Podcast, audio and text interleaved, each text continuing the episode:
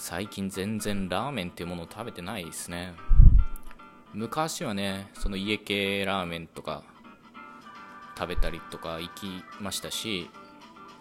あとは豚骨ラーメンでね替え玉いっぱい頼んだりとかよく食べてたんですけどこの 1, 1年ぐらいはね外食でラーメンっていうのは食べてないですね。で家でもね僕はカップ麺っていうのは全く食べないのでまあインスタントラーメンも全然食べてないから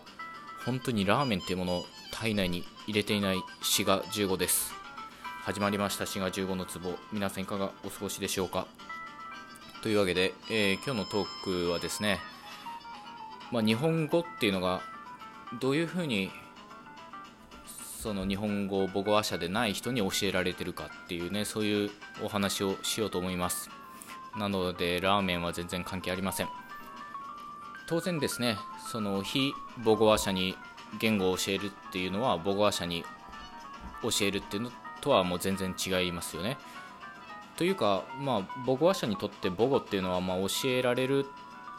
っていうそういう感覚はまあほぼゼロですよね、まあ、自然と話せるようになるっていうことでそれが一つ人間の能力であるわけですがなのでまあ日本語っていうかま国語の授業で一応文法っていうのは教えられるわけですけど中学校で。あんなもんやって何の意味があるんだっていうふうにねまあ思った方もいっぱいいらっしゃると思います。で僕自身はですねまあそれが面白いと思ってまあ、それが一つのきっかけとなってですね、まあ、今現在も言語学っていうのを、まあ、学んでるっていうかね、まあ、好きでいられています、まあ、当然ですね、まあ、日本語母語話者に中学校で文法を教えるっていうのは話せるようになるためというよりは先人たちが作り上げたですねその日本語の分析方法っていうかどういうふうに日本語を見なしてるっていうかね、まあ、そういうことを学ぶっていう方がそういう意義の方が大きいですから当然教え方っていうのは外国語を教えるっていうその手法とは全く異なります。で今回はですねその非日本語母語話者に日本語をどのように教えてるかっていうその外国語教育のお話ですけどその中でも特にですね動詞の活用についてちょっとお話ししようと思います、まあ、この動詞の活用っていうのが一つ僕自身の大きなテーマっていうか、まあ、好きなところなんですよね。まあ、日本語が難しいとこっていっぱいあると思うんですよね。まあ、当然その初期体系っていうのは大変だと思いますね。仮名に加えて漢字っていうのが山ほどあるわけですから、まあ、まず初期体系が挙げられるしあるいは動詞の自他ですね自動詞他動詞日本語母語話者であればですね愛想が尽きると愛想を尽かすっていうこういうふうに尽きる尽かすっていうのが無意識のうちにこう使い分けられてるわけですけど、まあ、考えてみれば気持ち悪いっていうかね誰に教えられたわけでもないのにそうやって使い分けられてるんですよ。ただこれはもう非日本語母語話者にとってはもう大問題ですよね。でこの動詞の自他の話はま過去にしているので今日はですね、まあ、先ほど言った通り動詞の活用についてお話ししようと思います。で我々はですね中学校で未然連用終始連帯えー、っと家庭命令ですか？そういうふうに活用形っていうのを習うんですが外国語教育においてはそういうふうにね日本語を教えないんですよ、まあ、まず終止形っていう言い方をしないんですね、まあ、辞書形っていう言い方をおそらくすると思います。まあ、辞書に載ってるから辞書系っていうことですね。で、まあ、スタートはそこからなんだと思うんですが、割と初期の段階で習うのは、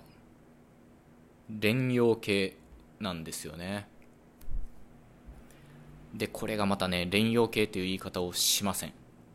これはマス形っていう言い方をします。マス形。なぜならマスに続く形だからです。で、なぜ連用形をその日本語教育で早い段階で教えるかっていうとマスっていうのが使えないと目上の人と日本人って話せないんですよね。だからそういう社会的な要請もあってですね、まあ、マスっていうのをさっさと覚えろってことでそのマスにつく動詞の形を覚えます。でこれはですね、まあ、一段同士は別に問題ないといえば問題ないんですよね。一段同士って見るとか食べるとかですけどこれはまあ「る」っていうのを取ってますつければしまいなんですよね。連用形。っていうかマス形っていうのは食べます見ますで。問題は五段同士の方です。まあ、段同士もまあマス形についてはそんな大したことはないですかね。立つだったら立ちますとか帰るだったら帰ります死ぬだったら死にますとか、まあ、要するに2段の音に変えりゃ終わりなのでマス形自体はそんなかなって感じですね。で実はですね連用形って2つあるんですよで1つはこのマス形みたいなものともう1つは日本語教育で手形と言われているものですこれは手に続く形だから手形と言われるものです。まあ、割とそのまんまですよね。で、なんでこの手形がめんどくさいかというと、穏便っていうのが起こるからなんですよ。で、これは、やはり一段同士については大したことはないんですよ。一段同士は、るっていうのを取って手をつければしまいなんですね。食べるだったら食べて、見るだったら見て、おしまい。問題は五段同士で、五段同士は、マス形に手をつければおしまいっていうわけにいかないんですよね。つまり、立つだったらマス形は立ちなのでそれに手をつけて立ちて OKOK にはならないってことですね同様に帰りてとか死にてとか、まあ、そのまま連用形に手をつけても、まあ、通じないっていうかね、まあ、通じるかもしんないけどめちゃくちゃ古風だなって感じがしますよね、まあ、実際古典においてはそういう発音っていうかそういう日本語だったわけですけど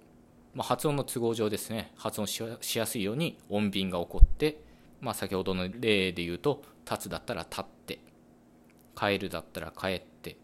死ぬだったら死んでこれ手がまた「で」っていう形になってますよね。っていうふうにねもう音変化が起こるので手形が非常にね面倒くさいとこではあります。で手形っていうのもさっさと覚えた方がいいんですよ。っていうのが手に続く表現っていうのがいっぱいあるからなんですよね。例えば帰ってくださいとか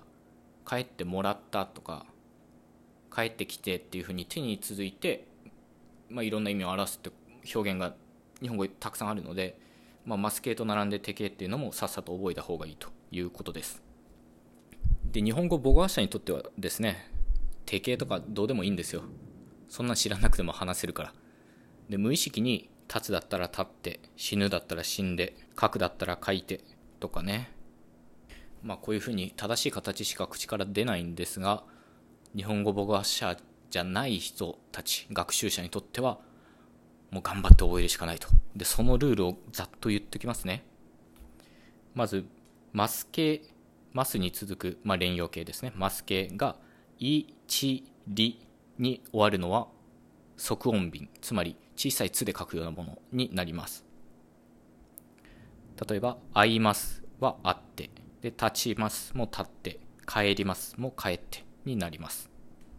次、マス形がに、び、みで終わるものは、んでっていう手形になるんですね。で、これは、まあ、死にだったら死んで、あとは励みだったら励んでとか、こういうことですね。で、マス形が木で終わるものは、イオン便って言って、いにいてっていう形になります。かきだったら書いてになるってことですね。で、最後ですかね、音便の。マス形がギで終わるものはイでになります。鍵だったら買いでになるということです。で、唯一音便が起こらない五段同士は、しでマス形が終わるものです。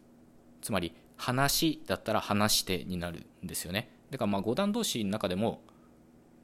音便は起こらないものも一応あります。まあ、もっと言うと辞書形、終止形がすで終わるものってことですね。で先ほど申し上げました通りですねこういうものは我々日本語母語者にとっては何も覚える必要はないと正しい言葉しか口から出ないんですね。ねすごいですよね。本当母語話者って天才だと思います。でこの音便に関連してですね意外な事実なんですがおそらく行くっていう動詞は不規則動詞なんですよ。というのもですね行くのマス形は行きですよね。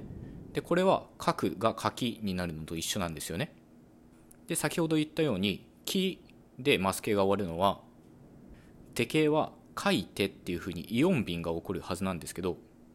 行くの手形はいい手ではなくて行ってですよね。だからこれね不規則動詞なんですよね。あるいはですね方言によっては、まあ、北関東っていうかその東日本的だと思うんですけど歩くっていうのも歩いてではなくて歩ってっていう人いますよね。あれもやっぱり歩くと行くがま不規則動詞だということになります。というわけで今回のトークは日本語っていうのが、まあ、日本語教育においてですねどういうふうに教えられる教えられてるかっていうその一例として動詞の連用形を取り上げました。で連用形にはマス形と手形っていうのが一応あると。こういうふうにですね日本語教育っていうまた別の角度から日本語を見ると日本語の特徴っていうのが分かるっていうね、まあ、そういうお話でした。